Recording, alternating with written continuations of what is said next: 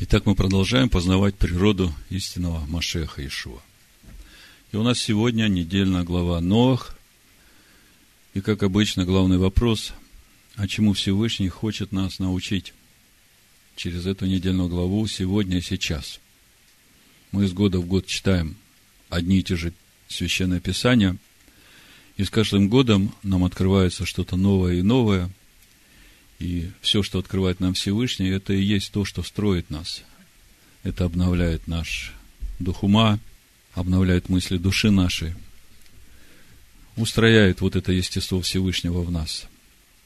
Значит, э, наша недельная глава начинается с 9 стиха, Берешит, 6 э, глава. Но мы начнем на один стих раньше и прочитаем оба стиха вместе. В общем-то, то, о чем мы сегодня будем говорить, мы уже об этом э, говорили в предыдущие разборы. Но сегодня мы поговорим об этом на более э, глубоком духовном уровне. Значит, э, Берешит 6 глава, 8-9 стих. Нох же обрел благодать пред очами Аданая, вот житие Ноя. Ной был человек праведный и непорочный в роде своем, Ноах ходил перед всесильным. Что значит Ноах обрел благодать? Какая духовная связь между восьмым и девятым стихом? Почему они следуют один за другим? Что там в середине между ними? Есть ли что-то? Или это одно и другое связаны прямой связью, как бы причина и следствие? Для нас это очень важно сегодня понять, поскольку понятие благодать, оно настолько искажено сегодня, что приводит э, в этом искаженном понимании к тому, что человек э, вообще может жить без закона и утверждать, что он под благодатью, и ему закон не нужен. Такие выводы делаются в римском христианстве на основе римлянам, 6 глава, 14 стих. Написано, грех не должен над вами господствовать, ибо вы не под законом, но под благодатью. Что значит быть под благодатью? Почему грех не должен над нами господствовать, если мы не под законом, а под благодать? Давайте попробуем разобраться со всем этим, ну, лично для себя. Нам не нужны лозунги, нам не нужны какие-то исповедания, которых мы не понимаем. Значит, приведу еще два места Писания, которые говорят нам об этой же благодати. Захария 4 глава, 7 стих прочитаю. Кто ты, великая гора, перед Зарававелем? Ты равнина. И вынесет он краеугольный камень при шумных восклицаниях, благодать, благодать на нем. Интересно, что этот краеугольный камень, мы знаем, что речь идет о Машехе, о том краеугольном камне, который постоянно почему-то отвергают строители, но тем не менее община Машеха Иешуа строится именно на этом краеугольном камне. И, как мы уже говорили раньше, на Востоке дом строится именно с краеугольного камня. Сначала кладется краеугольный камень, и потом по его высоте, по его ширине, по периметру выстраивается весь фундамент. И поэтому понятно, что ни один истинный пророк, он не может в своих пророчествах выйти за пределы вот этих границ самого краеугольного камня. Значит, э, кто такой краеугольный камень, нам понятно. Эвен Аштия, на иврите вы знаете. С него все началось в этом мире. Но почему на нем две благодати?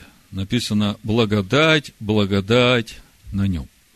И если мы смотрим контекст, где это сказано, мы видим, что это напрямую связано с откровением о том, как Всевышний будет строить свой храм. В шестом стихе написано, тогда отвечал он и сказал мне, это слово Аданая к Зарава Вавелю, выражающее не воинством и не силой, но духом моим, говорит Адонай Циваот. То есть, вот этот краеугольный камень с двумя благодатями, здесь э, сокрыта тайна, которая, в общем-то, раскрывается через понимание того, как Всевышний будет устроять свой храм на этом краеугольном камне. Об этих же двух благодатях мы читаем уже в Новом Завете у, у Иоанна, у апостола Иоанна в первой главе, и вы хорошо знаете все это место. С 16 стиха буду читать. «И от полноты Его все мы приняли и благодать на благодать». То есть мы видим, что полнота Машеха, Ишуа, состоит из двух благодатей.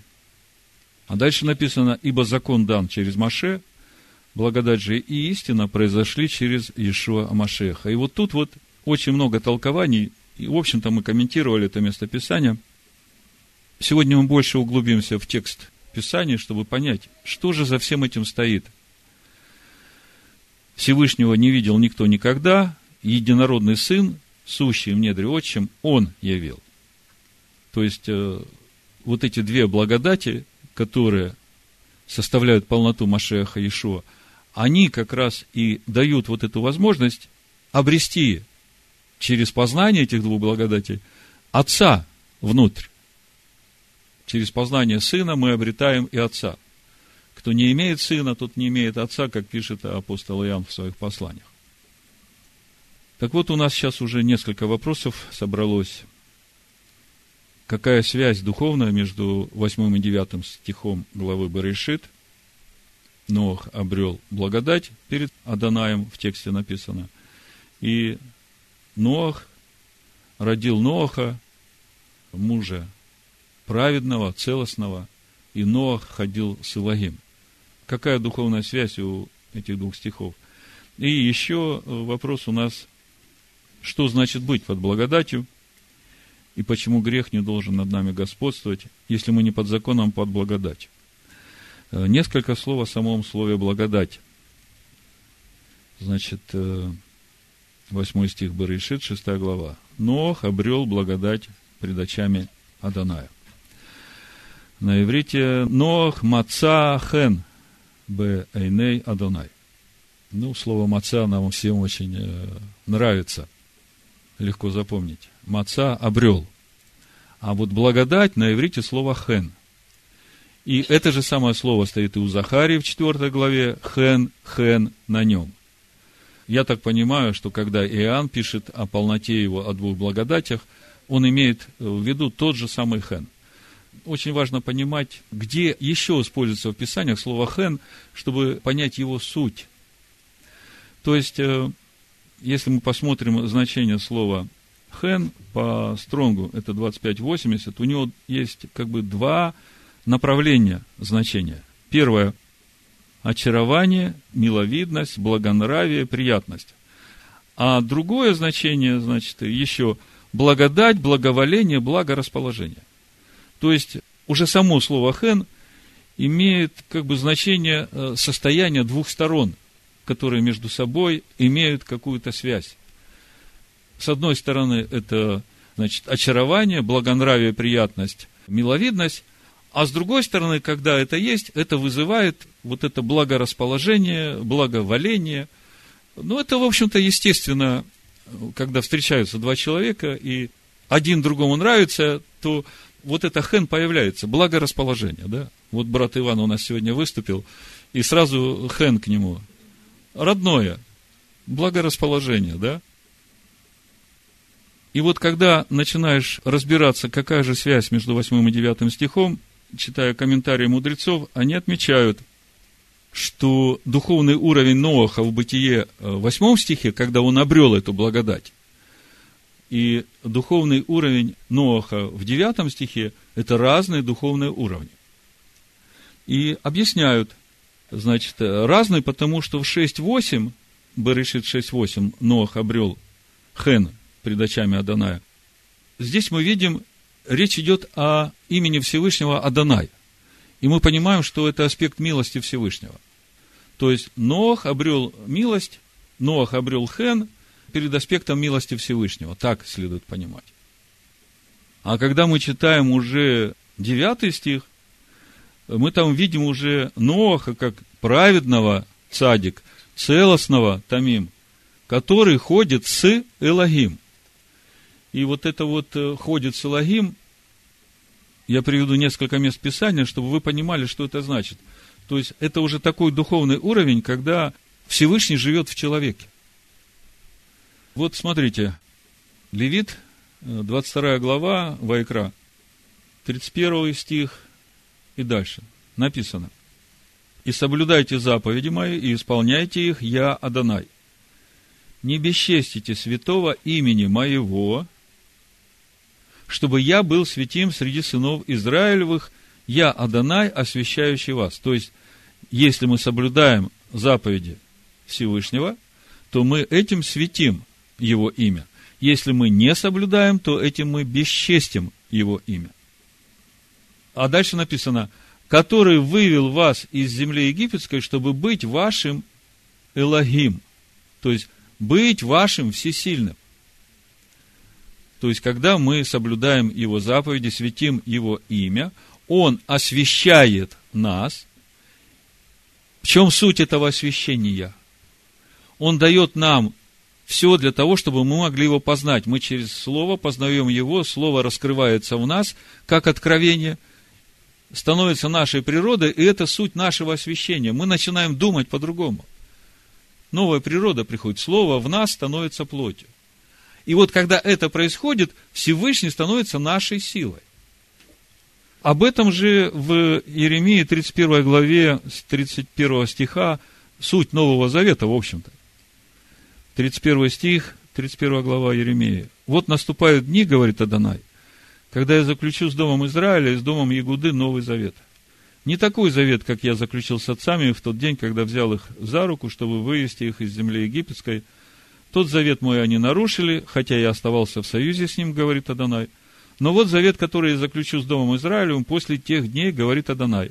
Вложу закон мой во внутренность их, и на сердцах их напишу его, и буду им Элогим, и буду им всесильным, и они будут моим народом. То есть, опять мы видим, что когда человек становится на путь Всевышнего, познает Всевышнего, закон записывается на внутренностях человека, слово становится плотью, Всевышний становится нашим Элогим. Помните, как Всевышний сказал Маше, ты будешь Элогим для фараона. И э, о чем это говорит? о том говорит, э, что когда ты уже говоришь слово, уже не ты говоришь, а Всевышний говорит, и то, как ты говоришь, оно так и становится. Об этом же апостол Павел нам пишет в послании Ефесянам. Заметьте, мы сейчас говорим о двух благодатях. В общем-то, мы говорим о разнице состояния Ноаха в восьмом стихе, когда Ноах обрел благодать, да? И о состоянии Ноаха, когда он уже муж цадик, тамим, ходит Хитхалех с Элогим. В Ефесянах в первой главе с 15 стиха апостол Павел пишет, заметьте, пишет он уверовавшим из язычников. «Посему я, услышав о вашей вере в Машеха Иешуа и о любви ко всем святым, непрестанно благодарю за вас Всевышнего, вспоминая вас в молитвах моих, чтобы Всевышний, Господина нашего, Иешуа Машеха, Отец славы, дал вам духа премудрости и откровения к познанию Его.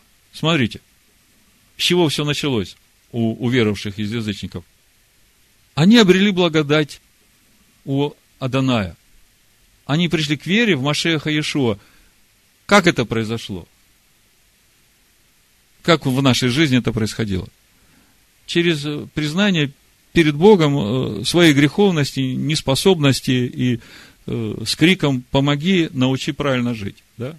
Вот это состояние, значит, у Ефесян, и апостол Павел, глядя на это, благодарит Всевышнего за эту благодать, которую они получили, и говорит, молюсь, чтобы Всевышний Господина нашего Машеха Ишуа дал вам дух премудрости и откровения к познанию его. То есть, вот с этого момента начинается процесс познания. И для этого Всевышний дает дух премудрости и откровения – чтобы просветил очи сердца вашего, дабы вы познали, в чем состоит надежда призвания его, какое богатство славного наследия его для святых, и как безмерно величие могущества его в нас. Видите, какие ступени? Надежда призвания, богатство славного наследия святых, и в конце, чтобы вы познали, какое величие могущества его в нас. То есть, вот как это есть, когда ты уже ходишь с Илогим. когда ты только подумал и сказал, и уже стало. И когда мы смотрим в свете вот этих мест Писания, которые я привел, смотрим на 8 и 9 стих Барышит, мы понимаем, что там между 8 стихом и 9 стихом есть определенный процесс духовного роста Ноаха, когда он вырос вот до этого уровня Цедек и Тамим. И чтобы не было сомнений, что это действительно так, Всевышний сам свидетельствует уже в седьмой главе Берешит, что он действительно праведен. Смотрите, и сказала Данай Ноаху, войди ты и все семейство твое в ковчег, ибо тебя увидел я праведным передо мной вроде сем. Вот давайте чисто хронологически попробуем увидеть. Как вы думаете, связано ли вот это повеление Всевышнего Ноах начать строить ковчег с вот этим восьмым стихом, когда Ноах обрел благодать у Аданая? Сколько Ноаху было лет, когда Всевышний сказал ему, чтобы он начал строить ковчег? 480. Э, почему мы это знаем? Потому что в 600 лет начался потоп, а ковчег строился 120 лет. Так вот, вы мне скажите, стал бы Всевышний говорить Ноах, устрой ковчег, если бы Ноах не обрел благодать в глазах Всевышнего? То есть, что-то в Ноахе понравилось Адонаю, и Адонай говорит, слушай, через 120 лет потоп будет.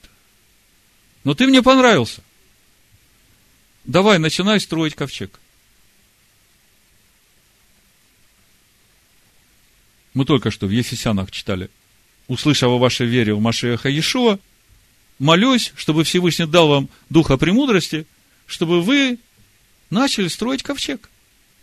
Потому что приближается время, когда я этот мир уничтожу огнем. Вот э, в комментариях иудейских мудрецов есть такая связь между словом ковчег, таева, с, со словом слово. И мудрецы говорят, что ковчег, который надо строить, надо его строить из слова Всевышнего. Войти в это слово. А когда мы читаем еще о том, что этот ковчег надо осмолить и снутри, и снаружи смолой, то там речь идет о покрытии копора, о жертве Машеха Иешуа. Может быть, мы еще этого коснемся. Значит, то есть, что мы до этого момента уже увидели, что процесс нашего духовного роста, наше познание Машеха, это уже суть строительства этого ковчега. И оно начинается именно с того, когда мы обретаем благодать у Всевышнего. Но мы видим, что благодать Машеха Иешуа, его полнота состоит из двух благодатей. Вот эту всю картину проясняет еще молитва Маше, э, исход 33 глава, 13 стих. Здесь тоже две благодати. Э, Маше молится. Итак, если я обрел благоволение, здесь то же самое слово хен, благодать, в очах твоих, то молю то есть, уже благодать как бы обрел. Если я обрел хен в очах твоих. Если я обрел благодать в очах твоих. В Торе так написано. Кажется, чего еще надо? Ну, обрел благодать, все здорово. А Маша говорит, если я обрел эту благодать, то я молюсь. Прошу тебя, открой мне путь твой. А что является путем Всевышнего? Его закон, Тора, учение. То есть, это учение можно носить, можно на полке держать, и читать его, и цитировать, но оно может и не открываться.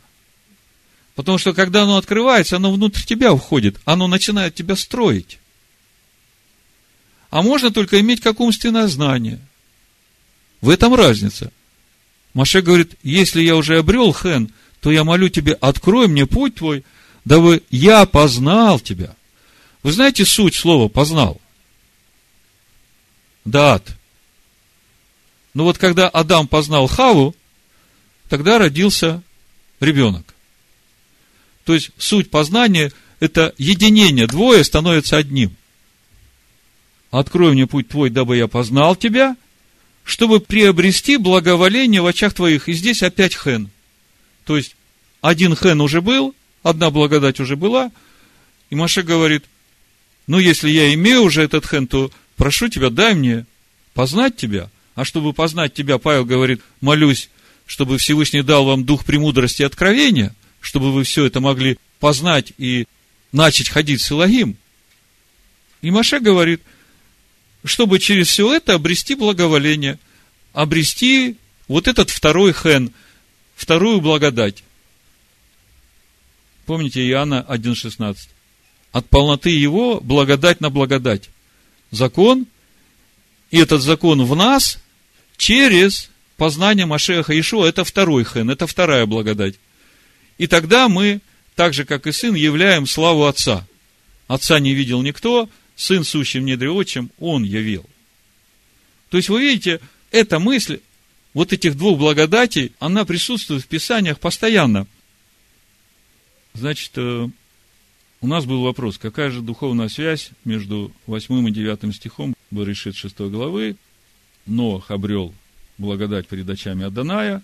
Вот житие Ноха. Ноах был человек праведный и непорочный вроде своем. Ноах ходил пред Элогим. Рамбан, комментируя это место, 9 стих Баришит 6 главы, ссылаясь на Талмуд, говорит, слушайте очень внимательно. В Талмуде сказано, что приговор был вынесен всякой плоти. Ну, в Торе мы тоже об этом читаем, э, с 5 стиха, 6 глава. «И увидел Адонай, что велико развращение человеков на земле, и что все мысли и помышления сердца их были зло во всякое время, и раскаялся Адонай, что создал человека на земле». Пока мы видим, что человек, как бы речь идет об одном человеке, но речь идет о всем человечестве, без всяких исключений и воскорбел в сердце своем. И сказал Адонай, седьмой стих, а мы говорим сейчас о восьмом и девятом.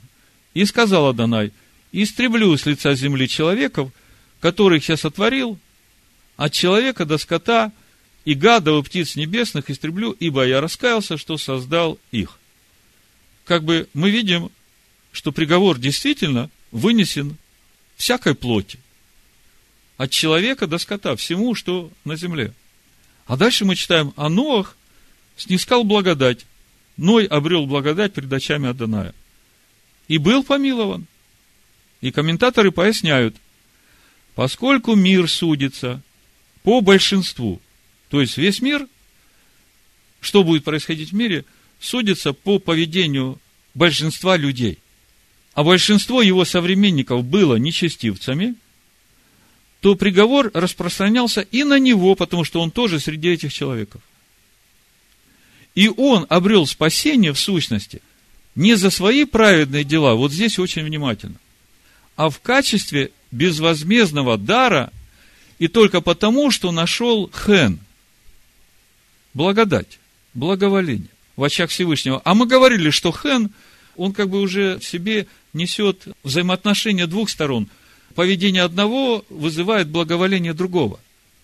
И это все в значении одного слова. Нох, значит, обрел спасение в сущности не за свои праведные дела, а в качестве безвозмездного дара, и только потому, что нашел Хен в очах Всевышнего. А вот Хен он обрел именно благодаря своей праведности. Вы знаете, если бы я не знал о том, что есть два Хен, есть две благодати – то я бы, я раньше так и думал, когда читал эти комментарии, я думал, вот, тут же однозначно сказано, если ты будешь праведным, тамим и цадик, то тогда ты спасешься. Но когда я смотрю на свою жизнь, и когда я смотрю, как у Ноах это было, я начинаю понимать, что вот в тот момент, когда я обрел первую хен, я же ничего еще хорошего не сделал. Я просто э, смирился перед Богом, признав, что я не могу руководить своей жизнью так, как я хочу. Потому что то, как я руководил своей жизнью, привело к 40 годам к полной катастрофе. И тогда я понял, что я вообще не знаю, как правильно жить. И вот, вот эти мои размышления сердца, вот это вот мое желание жить правильно, чтобы в семье было все хорошо, чтобы дети были хорошими. Потому что когда я увидел, что вокруг меня, Всевышний мне открыл глаза и говорит – это же то, что ты построил. Вот то, что вокруг тебя, твои дети, твоя жена, это то, что ты за 7 лет построил. И у меня так сразу, как бы глаза раскрылись, страшно стало. А я строить-то по-другому не могу. А Всевышний видит намерение человека, желание жить благочестиво, праведно, истинно, с любовью. И вот это вот, именно вот это стремление в человеке, ведь, э, смотрите, один человек может иметь это стремление и хотеть этого, а другой человек, даже имея в себе это стремление, он будет это отвергать, и он будет э, все больше и больше стараться э, подмять под себя всех, и чтобы достичь своей цели, через всех переступать. То есть и такое поведение возможно. А поскольку Всевышний дал свободу выбору человеку, он не вмешивается в это решение человека. Но вот эта первая благодать, она как раз и обретается вот этим сокрушением человеческого сердца, человеческого духа перед Всевышним. Но дальше начинается процесс достижения вот этой полноты хен, как мы читаем про Ешуа Машеха, от полноты его все мы получили благодать и на благодать. И вот это второе хен, которое мы обретаем, это же через познание Машеха Иешуа. И через это мы видим вот этот духовный рост Ноха, который был в восьмом стихе, который обрел Хен, и в девятом стихе, который уже муж Тамим, цадик, и ходит Эдга Элагим, вместе с Элагим. Я говорил, Всевышний увидел Ноха, Ноах обрел благоволение, Всевышнему говорит, начинай строить ковчег, 14 стих сделай себе ковчег из дерева гофер. Отделение сделай в ковчеге и осмоли веакафарта на иврите. От слова кафар – покрывать, осмаливать. Это одно значение. А другое – искупать, умилостивлять, примерять, очищать, заглаживать. Значит, это глагол осмоли, его осмолою, ба кофер. А кофер – это значит Выкуп, искупление.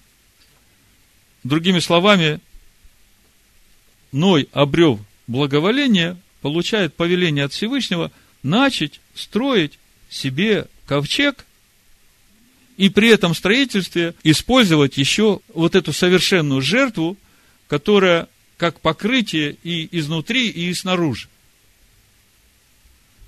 То есть, начиная строить ковчег, а строить ковчег, мы говорили, Тайва, строй слово, познавай слово, и в помощь тебе моя совершенная жертва, потому что у тебя сразу ведь не будет все получаться идеально, ты будешь падать, и чтобы ты не отчаивался строить, э, через покаяние, через мою совершенную жертву ты это все будешь осмаливать, покрывать, и процесс строительства будет продолжаться. 120 лет – об этом же процессе строительства, то есть от благодати к благодати, тоже можно найти и в притчах 11 главе, 16 стих написано, смотрите. Благонравная жена, когда смотришь на иврите, эшет хен. То есть, жена, которая обрела хен. А мы все жена, да? Приобретает славу. Скажите, как мы приобретаем славу, если речь идет о славе Всевышнего? через познание Его. Когда Он в нас, тогда слава Его на нас. Это сияние. Это вот та одежда славы, которая была на Адаме, когда он был в Эдемском саду. Это та одежда брачная, которая должна быть у всех присутствующих на брачном перу, как в притче Ишуа. Другими словами, мы видим некоторый процесс в жизни человека, который обрел благодать от Всевышнего – становится на путь познания его, чтобы обрести полноту этой благодати. Потому что сама благодать, которая Машех Иешуа, она из двух благодатей. Как написано, и от полноты его, 16 стих 1 глава Иоанна, все мы приняли и благодать на благодать. Ибо закон дан через Маше, благодать же истина произошли через Машех Иешуа. Значит, ну, теперь возвращаемся к римлянам 6 главе, 14 стиху, грех не должен над вами господствовать, ибо вы не под законом, но под благодатью. Ну, постараемся ответить на наши вопросы, что значит быть под благодатью, и что значит грех не должен над нами господствовать, если мы не под законом, а под благодатью. Ну, что значит быть под благодатью, здесь нам уже понятно. Если Всевышний привел нас к своему Сыну, то это значит, что мы уже обрели вот эту первую благодать в Его глазах. И Он привел нас к Сыну, чтобы мы начали строить этот ковчег. Начали познавать Его. И для этого именно мы получили дар Духа Его через рождение свыше, чтобы прийти в полноту познания Его.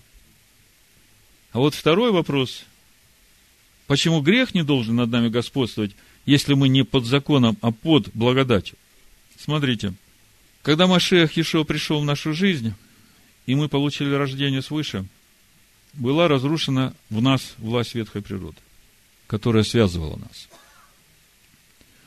И мы получили Духа, который дает нам силу противостоять вот этим соблазнам, которые раньше ну, заставляли нас грешить, делать неправильные поступки. И через это мы уже не грешим. Познавая Слово, Слово начинает жить в нас. Если Слово живет в нас, в Слове живет Всевышний, мы начинаем ходить с силой Всевышнего, с Илогим. И когда сила Всевышнего в нас, мы уже другие. Нас уже не соблазнишь теми греховными э, делами, через которые мы раньше падали. Ну, чтобы подвести итог, что значит мы не под законом, а под благодатью? Очень просто. Чтобы достигнуть будущего мира, человеку нужно обрести благодать, и вместе с этой благодатью начать строить ковчег, который суть погружения в Слово, осмаливая его смолой, имея совершенную жертву чтобы обрести полноту этой благодати. И обретаем мы это через познание. Вот и все. Всевышний да благословит нас на этом пути. Вы меня, Машеха Ишуа. Амин. Славлю Тебя, Господи, Ты моя надежда. На Тебя надеюсь я так же, как и прежде. Господу святому душу принеси, Он дорогу к дому сократит в разы. Господу святому душу принеси, Он дорогу к дому сократит в разы. Славлю Тебя, Господи, нет другого Бога. Ты, душа моя, не плачь, словно недотрога. Он благой и знает, что внутри тебя.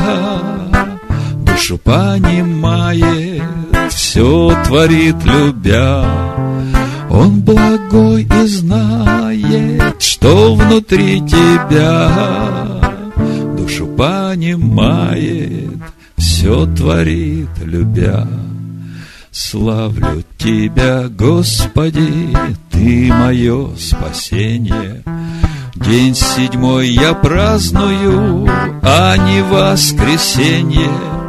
Душу Словом Божьим свою напитай, И богатый будет хлеба урожай.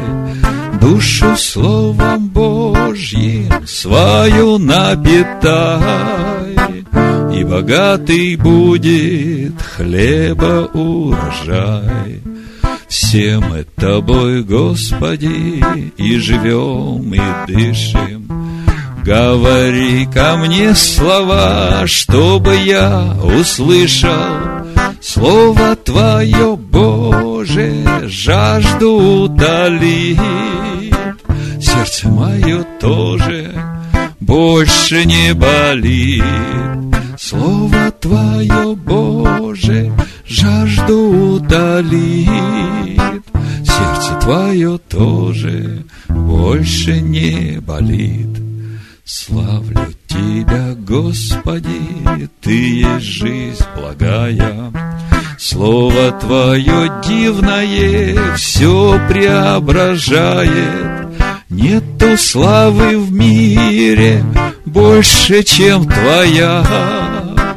Царство Божье в силе, ты любовь моя. Нету славы в мире больше, чем твоя. Царство Божье в силе, ты любовь моя. Славлю Тебя, Господи, Тебе все возможно. Слово Твое дивное, вечно непреложно. Боже, уповаю только на Тебя. Ты жизнь благая, сохрани меня. Боже, уповаю только на Тебя. Ты жизнь благая, сохрани меня. Славлю Тебя, Господи, Ты моя надежда. На Тебя надеюсь я, так же, как и прежде. Господу святому душу принеси, Он дорогу к дому сократит в разы. Господу святому душу принеси, Он дорогу к дому сократит в разы. Аминь.